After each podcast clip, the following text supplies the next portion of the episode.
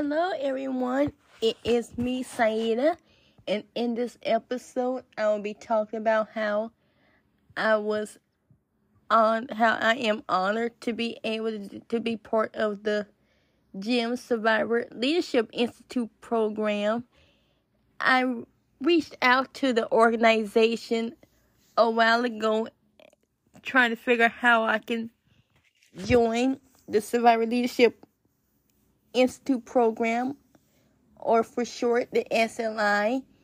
And I heard so many wonderful things about the opportunity from the RAINN organization and many other organizations that I was able to get myself help and support from, from during my healing recovery journey.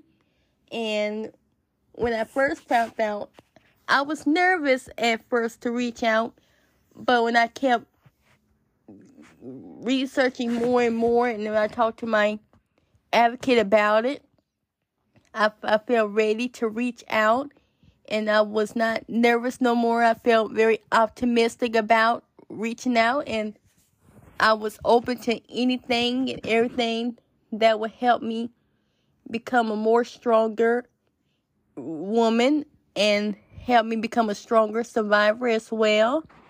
And it felt wonderful because it was it's specifically for young women and older women who are survivors of trauma as well. And and when I reached out I felt so good doing it. And I felt like I was becoming a more stronger person. And when I reached out I had to wait wait a while until I got a response, but when I did get a response, it was like a huge weight got lifted off of my shoulders and the team members are so kind and so warm and very welcoming. And I also got the chance to educate some of the team some of the members about why it's important to help not just typical survivors, but survivors who have rare diseases and who are disabled.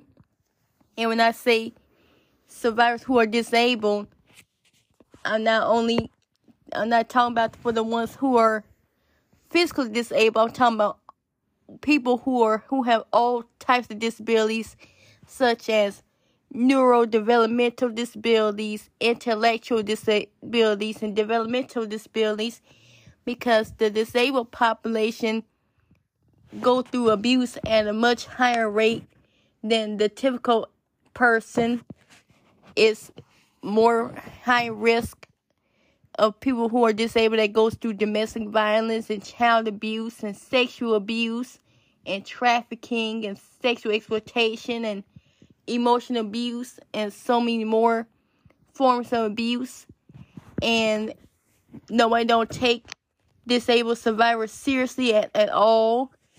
People often think that just because when a person with a disabled disability, I mean, often speak up about what they experienced, they think the person who is disabled don't know no better. They think they just saying the things, just be saying it and saying it just to get attention.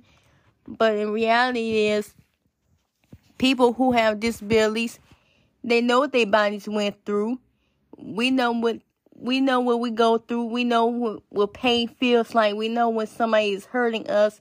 We know when somebody is abusing us emotionally, trying to take advantage of us, using us, and doing all types of hurtful things to us. Because we feel those things. Some people who are disabled not is don't be able to communicate with that.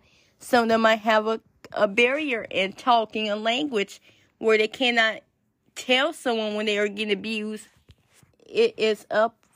The person should always believe the survivor no matter what, if they're typical or disabled or have rare disease.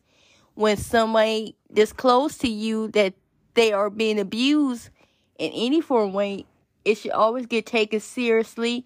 You should be very supportive of the person and you should not judge the person at all you should just help the person and be there for the person and help them out and all all the tools that I have learned I help others with what I learned while I got myself the help and the tools that I will learn from my survivor leadership program. I will use all the tools from that and help others and continue to educate everyone typically disabled and I use my voice and I use my platform to help bring change and bring awareness to both communities. But I feel the light should be more shined on survivors who are disabled and, and, and diagnosed with, with rare diseases because those two populations always, and I mean always get overlooked when it comes to serious things and comes to things when it comes to trauma. And if nobody not going to bring change to it, I want to become the first person to do exactly that.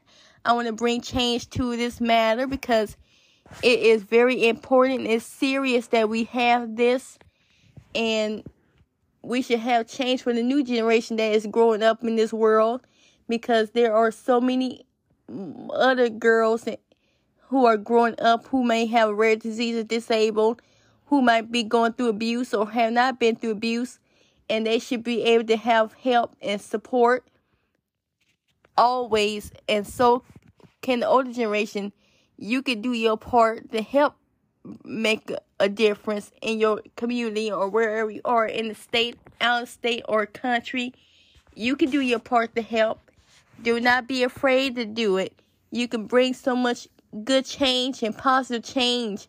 We need more leaders who are not afraid to step up to bring the change. Thanks for listening. Bye.